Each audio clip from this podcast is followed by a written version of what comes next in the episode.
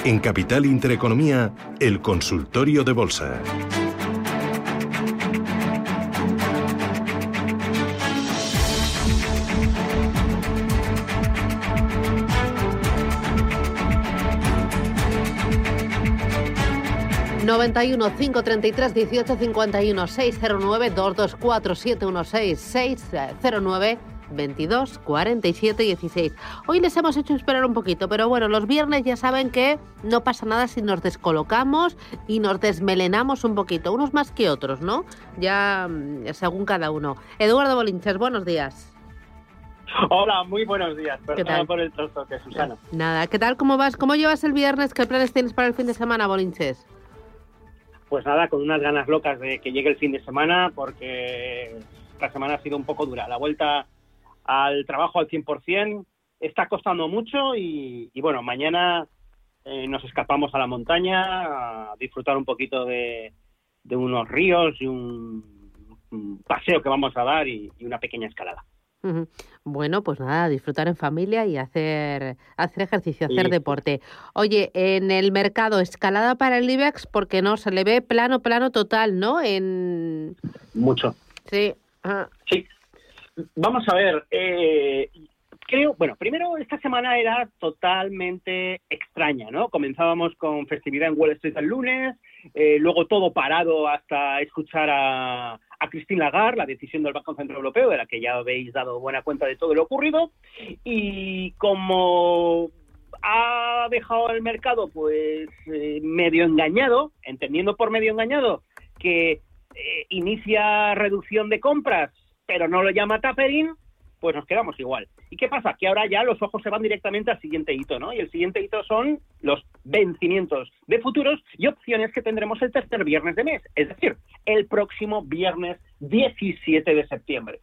No he tenido tiempo de echarle un vistazo al cuadro de posiciones de opciones para ver dónde interesa el valor liquidativo del IBEX 35 el próximo viernes. Pero sospecho que lo quieren entre los 8.800 y los 9.000 puntos, lo cual significa que, insisto, a expensas de que esté equivocado porque simplemente es una sospecha, porque no he tenido tiempo de verlo, eh, muy probablemente sigamos con esta pequeña lateralización, ¿no? Entonces, bueno, salvando como podemos los 8.800, que cada vez nos está costando más, y el peligro que tenemos es de bajar 200 puntos, porque el siguiente soporte, si perdemos ya fehacientemente los 8.800, es irnos a los 8.600. Allí tenemos además la media móvil de largo plazo, 8.609 puntos.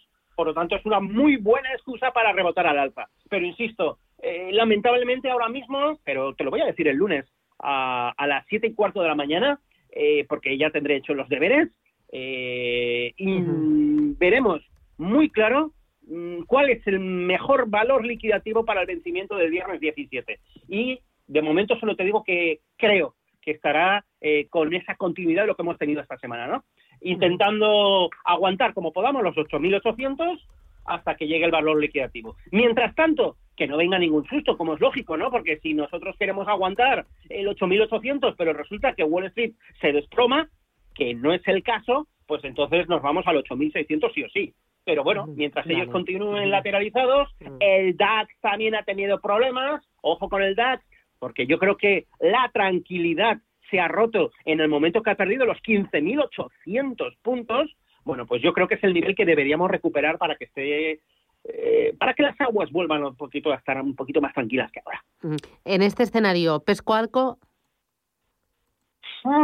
Bueno, ayer vimos, por ejemplo, que salvaba al IBEX retomando los 8.800 el sectorial bancario, ¿vale?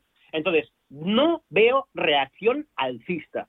Veo lateralización con un riesgo de estar equivocado y que siga el goteo a la baja. Y que acabemos viendo un vencimiento en lugar del 8.800 en el 8.600. Luego yo la respuesta que debería darte es no. Aún así, hay valores que van algo desligados del comportamiento del índice IBEX 35, ¿no? A mí me viene a la mente ahora eh, porque me he fijado, bueno, llevo fijándome mucho tiempo, pero eh, es un valor pequeño, estrecho, eh, nunca lo he propuesto como valor del día en mi selección de los cuatro valores que llevo en portada de Invertia, y es renta 4, ¿vale? eh, es un banco, pero no es un banco. Es decir, es, banca, es banca de inversión, pero, pero claro, tiene el apellido banco, ¿no? Renta 4 Banco. Entonces, bueno, eh, todo lo que sea no perder la zona de los 8,90 es positivo. Me gusta. Pero para poner muy poca cantidad de dinero, ¿no? Y luego vemos, pues, los, los comodines de toda la vida, ¿no? Es decir, yo cuando eh, me preguntan qué se puede comprar en bolsa española, pues mi mente se va inmediatamente a, a Fluidra, ¿no? Que, que, la tenemos corrigiendo, ayer corrigió, hoy sigue bajando, lleva cuatro días bajando, pero está pegada a máximos históricos y corrige nada. Está a muchísima distancia de poner en peligro la pauta de mínimos crecientes y por lo tanto de perder los 34 con 30. Entonces, bueno, eh, son los típicos comodines que, veo en el mercado, ¿no?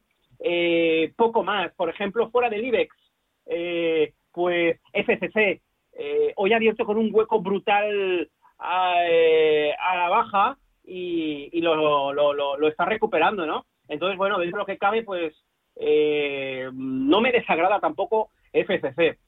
Cositas hay, siempre hay cositas, ¿no? Y luego en mercados europeos, yo siempre te recuerdo que estoy más ponderado en bolsa alemana que en bolsa estadounidense eh, y que yo de bolsa española tengo muy poco, lamentablemente, ahora mismo, ¿no? Eh, bueno, lamentablemente no, digo que, que, no porque no, no le veo fuerza. Lateral, goteo a la baja. Luego la pregunta, eh, siempre hay cosas, Susana, pero es que mis ojos se me van a la bolsa alemana, allí hay más fuerza. Ya. ¿Algún valor concreto de la bolsa alemana? Eh, te comenté Zalando, si no me falla ah, la memoria, el viernes pasado. O el, mm. sí, eh, se ha confirmado además las sospechas de que entra en el DAX 40 en breve, ¿de acuerdo? Luego me, me, me, me gusta. También recuerdo que, que te comenté que, que, quería entrar en, en Commerzbank. Pues bueno, entré en Commerzbank y, y he salido de Commerzbank con la caída de ayer, ¿no? Eh, iba con stops muy, muy ceñidos y, y bueno, pues la, la rebaja de, de, recomendación por parte de Blake de, de, Barclays eh, le ha hecho un poco de daño y he preferido irme, ¿no? También te comentaba, por ejemplo, eh, ¿vale? Eh, PSM, el código, P de Pamplona, S de Salamanca, M de Madrid. Muy interesante. Eh, también te comentaba, por ejemplo, que no ha arrancado todavía, así que todavía en stand-by, RWE, la eléctrica alemana. CTS Events, eh, ya está arrancando. Eh, Hanover también está arrancando. Y luego, pues, Codestro también está arrancando. Y luego ya, pues, bolsa estadounidense. Allí, pues, mira, eh, posicionado en Facebook, en Nvidia, y esperando que sigan comportándose igual de bien, ¿no? Vale, voy con los oyentes y empiezo por notita de voz. Vamos allá. Hola, buenos días. Eh, Miguel Ángel de Madrid. Quería preguntar esta mañana al señor Bolinches eh, sobre una empresa del, creo que es del, Nasdaq, que es Teladoc Health. Eh, a ver ¿qué, perspectivas tiene, porque empezó a bajar hace unos, algunos meses ya, desde una subida grande y, ahí sigue y no hay manera. Nada más, muchas gracias. Bueno, vamos a ver. Febrero, para mí, marcó, no sé si te lo dije el lunes, eh, febrero marcó un antes y un después para mí. Eh, marcó eh, el punto de inflexión en el que todo subía, absolutamente todo subía. En el caso de Teladoc, marcaba máximos históricos por encima de los 300 dólares. Un año antes, febrero del 2020, que estaba en 87 dólares más o menos. Luego el viaje fue brutalmente. A partir de entonces, ¿qué está ocurriendo? Que ya muchísimos valores eh, mediados, pero sobre todo de pequeña capitalización, han empezado a bajar. Han dejado los máximos históricos ahí colocados en el mes de febrero y, como es el caso de Teladoc, eh, pauta de máximos y mínimos decrecientes. Eh, creo que aquí ha habido algo de burbuja, igual que muchos valores, ¿no? Eh, mm, telemedicina es el sector en el que se está moviendo y, está el aspecto técnico es bastante feo. Entonces, bueno, de momento está corrigiendo los excesos. Si un valor en un año se mueve de 90 dólares mal contados a 300, pues ahora pues está ya pues en la mitad, ¿no? Más o menos de la corrección, en 132, un suelo que tiene ahí en, la zona importante. Eh, la pauta es de máximos decrecientes. Y parte positiva, dentro de todo lo malo, es que desde mayo la pauta de los mínimos no viene confirmando la, pauta de máximos decrecientes. Luego está triangulando. Un triángulo un cuanto extraño, pero que eh, es difícil de identificar o adelantarnos a los acontecimientos. Es decir, vamos a ver por dónde rompe el triángulo. Puede romper por la parte superior. Cierres sostenidos por encima de 150. Nos salvaremos, ¿vale? Pero en cuanto cierre por debajo de 132, yo creo que es uno de los valores para asumir el error. Eh, no, no, no recuerdo si ha dicho el precio de compra. Creo que simplemente ha dicho que estaba bajando desde hace tiempo, lo cual significa que ya los tiene en pérdida, sobre todo viniendo de 300. Y yo creo que es eh, zona para olvidarse. Que tiene muchas, que venda la mitad. ¿Dónde está subiendo o dónde está entrando el dinero desde febrero? hemos vuelto, no digo a la economía tradicional, pero sí a la tecnología tradicional. Es decir, hemos vuelto a Google, hemos vuelto a salvando las diferencias, a Amazon, a Facebook, eh, Apple, Microsoft, es decir, a lo de siempre. Nvidia, ¿vale? Valores que tengo en cartera, ¿vale? Entonces, por lo menos que intente autoengañarse y que venda solo la mitad, porque yo creo que eso de vender y asumir la pérdida, como eh, siempre nos aferramos a, la esperanza, ¿no? Y siempre yo acabo diciendo a, mis alumnos que eh, antes se pierde el dinero que la esperanza. Muy bien. Voy ahora con Juan, buenos días. Eh, bueno, pues gracias por llamarme y, por las respuestas a las consultas. Mire, quería preguntar por ARCB Corp, eh, que cotiza en, en Nueva York. A ver un momento, si puedo verlo aquí. El ticket es. A ver, es que se me ha ido el, el símbolo. ¿Lo encuentras o no? Eh, bueno, ¿cómo se llama la compañía? es ARC Escort. Es una empresa que se dedica mm, a, la logística. Eh, cotiza en Estados Unidos y bueno, la tenía la tenía comprada en, en bastante con ciertos beneficios y quería ver si me podía dar un vamos un objetivo de, de ganancias. Y la otra es AON, la aseguradora que también cotiza en Estados Unidos. También la tengo en beneficios y quería ver si me podía dar un objetivo de, de, vamos, de ganancias, ya que está en su vida libre, no, no tengo referencias. Muy bien, pues gracias, muy amable. ¿Por dónde a empiezas, Bolinches? ¿En qué le puedes ayudar? Bueno, en la primera no le puedo ayudar porque no la he encontrado. Vale, muy bien. En cuanto a la compañía de seguros cotizada eh, en, en, el Nasdaq, efectivamente está en zona de máximos históricos con una revalorización muy importante desde eh, mínimos eh, post-pandémicos de marzo del 2020 arranca en 143, está a las puertas de los 300 dólares. Ayer firmó un nuevo máximo histórico, tanto en cierres como en formato intradiario. Y bueno, pues simplemente hay que eh, confirmar lo, lo que él sabe. Máximos históricos, subida libre, sin referencias por la parte inferior. Por lo tanto, la pregunta, si es que las tiene en cartera, se trata de gestionar el stop de protección. ¿Cómo se gestionan estos de protección? Pues yendo a una determinada cantidad por debajo en puntos, o en dólares en este caso, eh, por debajo de los mínimos crecientes. Un valor que está en tendencia alcista va dejando unos mínimos que son crecientes. Lo vemos muy bien en este gráfico. Luego subiré el vídeo para que toda la audiencia tuya, Susana, pueda ver eh, lo que estoy intentando explicar ahora con voz. Bueno, pues eh, tenemos una sucesión de mínimos crecientes. Obviamente, los del miércoles son los mínimos crecientes últimos y por lo tanto estos se encuentran en los 286.2. Bueno, pues ¿a qué distancia me tengo que colocar por debajo el stop de protección? Bueno, pues eso ya depende mucho de la volatilidad del valor. Este valor no es muy volátil, con lo cual lo lógico sería colocarse en 285.3 aproximadamente. Ahora bien, ¿qué soy? ¿Inversor cortoplatista? Me coloco en ese nivel. ¿Por qué? Porque es el último mínimo creciente que dejo el valor. ¿Que soy un inversor más medioplacista? Bueno, pues entonces no me coloco inmediatamente del último mínimo creciente, sino me voy al penúltimo. Estaríamos hablando aproximadamente de la zona de 282.9 y por lo tanto me retraigo un poco en 281.5, por poner un ejemplo. Es decir, que va a depender la distancia del seguimiento que yo le haga a mi filosofía de inversión. Inversores a largo plazo, el mínimo por antonomasia que hay que tener claro es el 2,74 y medio. Luego tendríamos que protegernos, tendríamos que protegernos pues como 80 centavos de dólar por debajo de esos mínimos. Los que se marcaron el 19 de agosto en 274,76. Pues un poquito por debajo de ese nivel. Muy bien, voy con Rafael. Buenos días, Rafael. Sí, hola, buenos días. ¿Qué tal? En ¿Cómo primer va? lugar, gracias por el, por llamarme.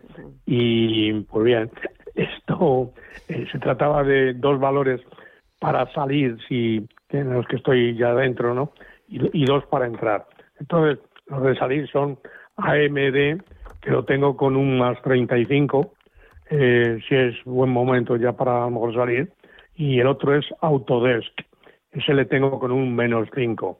Entonces, para entrar serían eh, Ferroglob, el ticket es eh, GSM, Golf Sierra Mike, eh, y eh, este es un líder en el mercado de silicio y la idea que tengo es que es una empresa bastante buena, ¿no?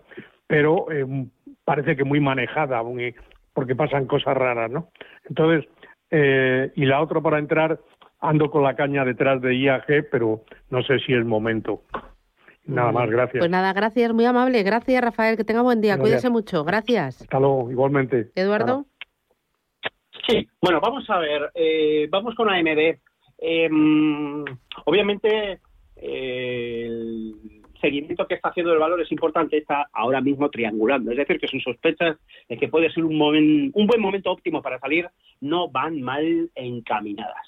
El valor ha tenido un trayazo alcista brutal, le ha llevado de los 85 a los 120 y ahora está triangulando. ¿Qué significa triangulando? Que tenemos, por un lado, un serio y fuerte soporte en 103 aproximadamente mientras que los máximos son decrecientes. Luego tenemos un triángulo recto bajista. Bueno, pues aquí se trata de vender si pierde la parte inferior, es decir, el soporte de los 103, habrá que ajustarlo porque tenemos hoy por hoy la media móvil en 101.60, luego esa media móvil con el mero paso de las sesiones va a seguir subiendo, es decir, que en breve se va a poner en 103. En cuanto se pierda ese nivel, si es que se pierde, fuera. Pero no ahora, que todavía no, no lo ha roto, ¿no? Porque una formación triangular puede romper por cualquiera de los dos lados. Las formaciones triangulares normalmente son momentos de indecisión, de pérdida momentánea de la tendencia. Y la tendencia en este caso es tremendamente alcista. Luego, el riesgo de ruptura de la formación triangular por la parte superior es alta.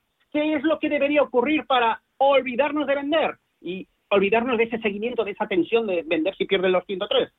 Reconquista mm, consistente por encima de los 113 dólares. Luego, no estoy condenado, eh, no estoy condenando al valor a perder los 103.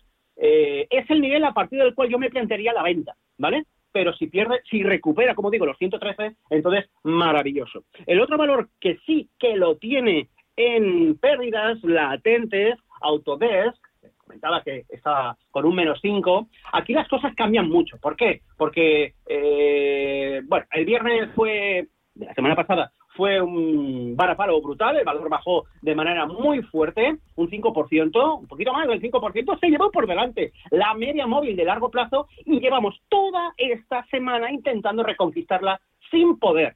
Esto es negativo. Ahora, dentro de lo malo, lo bueno es que no han seguido bajando, es decir, no hemos perdido la zona, sí que la hemos perdido en formato intradiario, pero no en base a cierres de los mínimos del viernes de la semana pasada. Así que cabe eh, esa posibilidad de que al final re- reconquistemos la media móvil de largo plazo, 100, eh, perdón,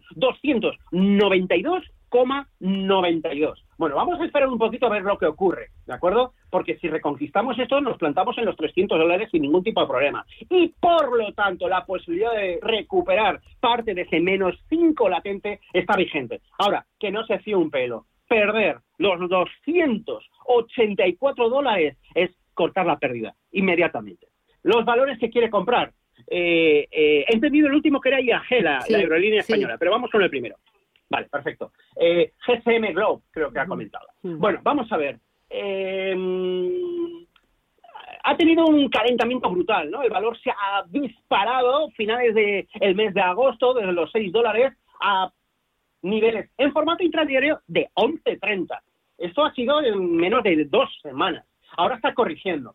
Luego, me esperaría. Aquí yo jugaría a la técnica de, de- de- de- ser tacaño. Es decir, eh, no me gustaría pagar más de, de- de- de los 7.15 aproximadamente. ¿Por qué 7.15? Porque es por donde pasa la línea tendencial ascendente. Una línea recta pasaría por la zona de los 7.15 aproximadamente. No, eh, por los 8.15, que es por donde está haciendo suelo ahora mismo, ¿no? Eh, ayer hizo un 8.18, antes de ayer también, aparentemente eh, no quiere bajar más. Que se va hacia arriba, le deseo buen viaje, no me preocupa. Ahora bien, vamos con IAG porque esta pregunta sí que es muy importante y además muchísima gente, estoy convencido, que está muy atraída por comprar debido a las correcciones que tiene. Aquí hay que comentar dos cosas le encanta a IAG las formaciones triangulares. Como voy a subir el vídeo y la gente creo que lo va a ver, voy a señalar en este momento lo que yo considero que es un triángulo eh, recto bajista que está haciendo el valor. ¿De acuerdo? Para mí, este triángulo ya está roto a la baja. Y lo hizo, hice un artículo al respecto, no sé si el martes o el miércoles, en Invertia, ponía como nivel clave el 1,81. Triángulo recto bajista perforado. Al perder los 1 81 se activa un potencial de caída brutal. Y cuando digo brutal, me estoy refiriendo que nos vamos aproximadamente a los 1,47, que son los mínimos de diciembre del año pasado y que por lo tanto es un gran nivel de soporte.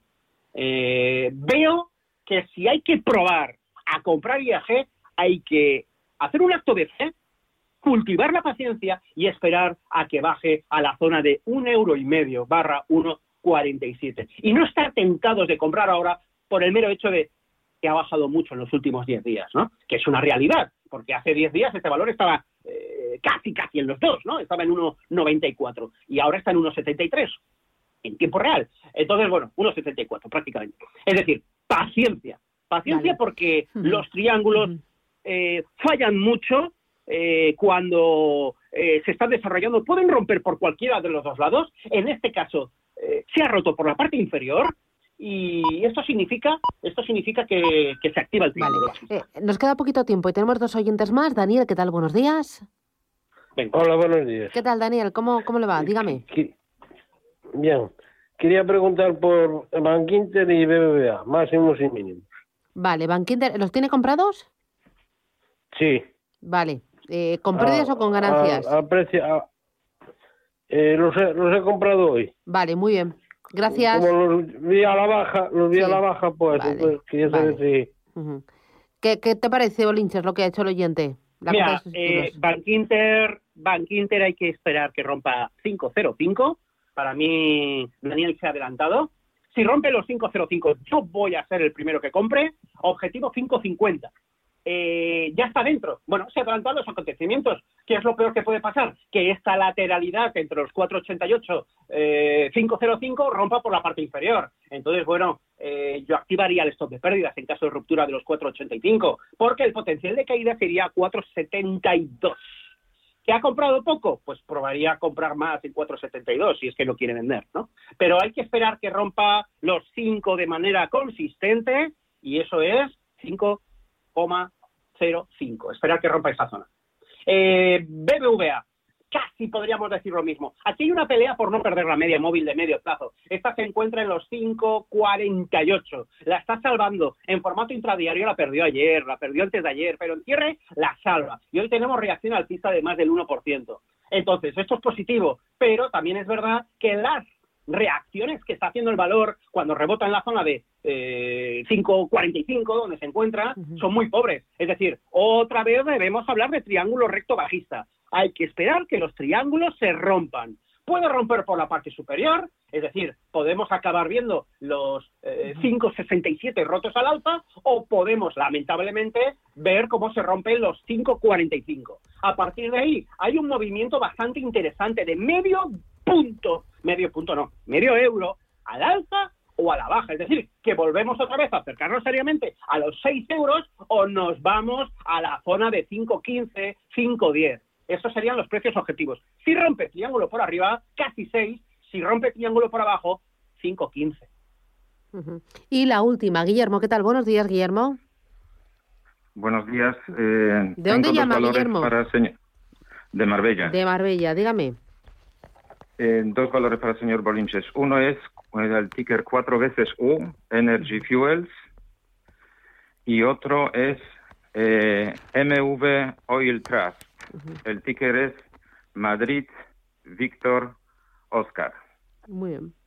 Pues eh, gracias. Muchas gracias. Un abrazo. Gracias y felicidades por el programa. Gracias, hasta otra. Buenas, eh, buenas intenciones las que tiene Energy Fuel. Eh, reacciona desde la zona de los 4 euros, eh, eh, 4 dólares y medio. eh, se va a los 6,77. Ayer recupera gran parte de las pérdidas del el miércoles, esto siempre es positivo, y por lo tanto ya tenemos ahí el stop de protección. 6,13 aproximadamente es lo que no debe perder. ¿no? Mm, no está nada mal, pero aquí volvería a utilizar la técnica de jugar, hacer tacaño o desearle buen viaje. ¿Por qué? Pues porque dentro de lo que cabe el valor viene fuertemente impulsivo, ¿no? Ha, ha hecho un inicio de año brillante y está consolidando. Entonces, bueno, mientras que no se me vaya marcando nuevos máximos anuales por la zona del siete y medio al alfa, estaría más eh, cultivando paciencia para ver si lo cazo en 5,62. En cuanto a el otro valor, eh, que es eh, MV Oil, eh, mm, aquí no soy tan partidario de vigilarlo en el muy corto plazo. Me explico. Eh, lleva toda la semana intentando romper al alza la media móvil de medio plazo que perdió eh, a finales del mes de julio. Entonces, bueno, mientras que no veamos cotizaciones sostenidas por encima de los 5,55, perdón, 5, 7, 7,55, más vale estar esperándolo a la baja. Más vale ver cómo se está consumando esta semana un punto de inflexión que vaya cogiendo velocidad correctiva y que le lleve no solo a testear los 5,82, sino a perderlos. ¿Por qué? Porque está dejando una pauta de máximos y mínimos decrecientes. Esto unido al hecho de que la media móvil de largo plazo la tiene en los 5,11, creo que acabaremos con tiempo testeando a esa media móvil de largo plazo. Luego, hoy por hoy está en 5.11 el precio de compra. Es cierto que el mero paso del tiempo, la pendiente positiva va a hacer que ese 5.11 se convierta eh, a principios de octubre en un 5.60, pero esa es la idea. Cuando llegue a la media de largo plazo, la TC, y se gira al alfa, solo entonces compra. Oye, para terminar, el oro, analízamelo. Eh, 1800 es clave. Voy a poner el gráfico, no quiero hablar eh, de memoria. Entonces aquí eh, tenemos que, eh, por un lado, la zona de los, realmente de los 1797 es la que realmente es clave, pero también es verdad que por la parte de arriba no hacemos nada si no rompe con fuerza los 1833, más o menos. Eso, más el filtro, son 1837 mal contados, 37 y medio, y por lo tanto a partir de ahí sí que podemos ver un movimiento, un trayazo importante que nos lleve a la zona de máximos anuales en 1911. El que no esté rompiendo los 1837 es que hay tiempo de sobra para ir acaparando oro poco a poco. Y ya sabes, Susana, me gusta más el oro físico que el oro papel, porque cada vez veo más tensionamiento en los vencimientos de futuros de oro, que ya sabes, que son de entrega física, como en las películas. Se va con el camión y te llevas tus lingotitos. Fantástico. Gracias, Eduardo Bolinches, analista de Invertia, el diario económico del español, por atendernos y por ayudarnos. Cuídate mucho, Bolinches, que tengas un buen fin de semana, que descanses, que disfrutes de la familia. Eh, deporte, no en exceso, eh, que luego sabe que, que tres consecuencias, lo justo. Y, y, nada. No, no, en exceso y de deporte yo no. Sí, nada. No, en exceso ya a estas edades, bolinches, tú y yo poco podemos hacer. Pero bueno. Oye, gracias. Pero bueno, ahí estamos. Buen fin de semana. Chao. Adiós, disfrútalo. Adiós. Chao.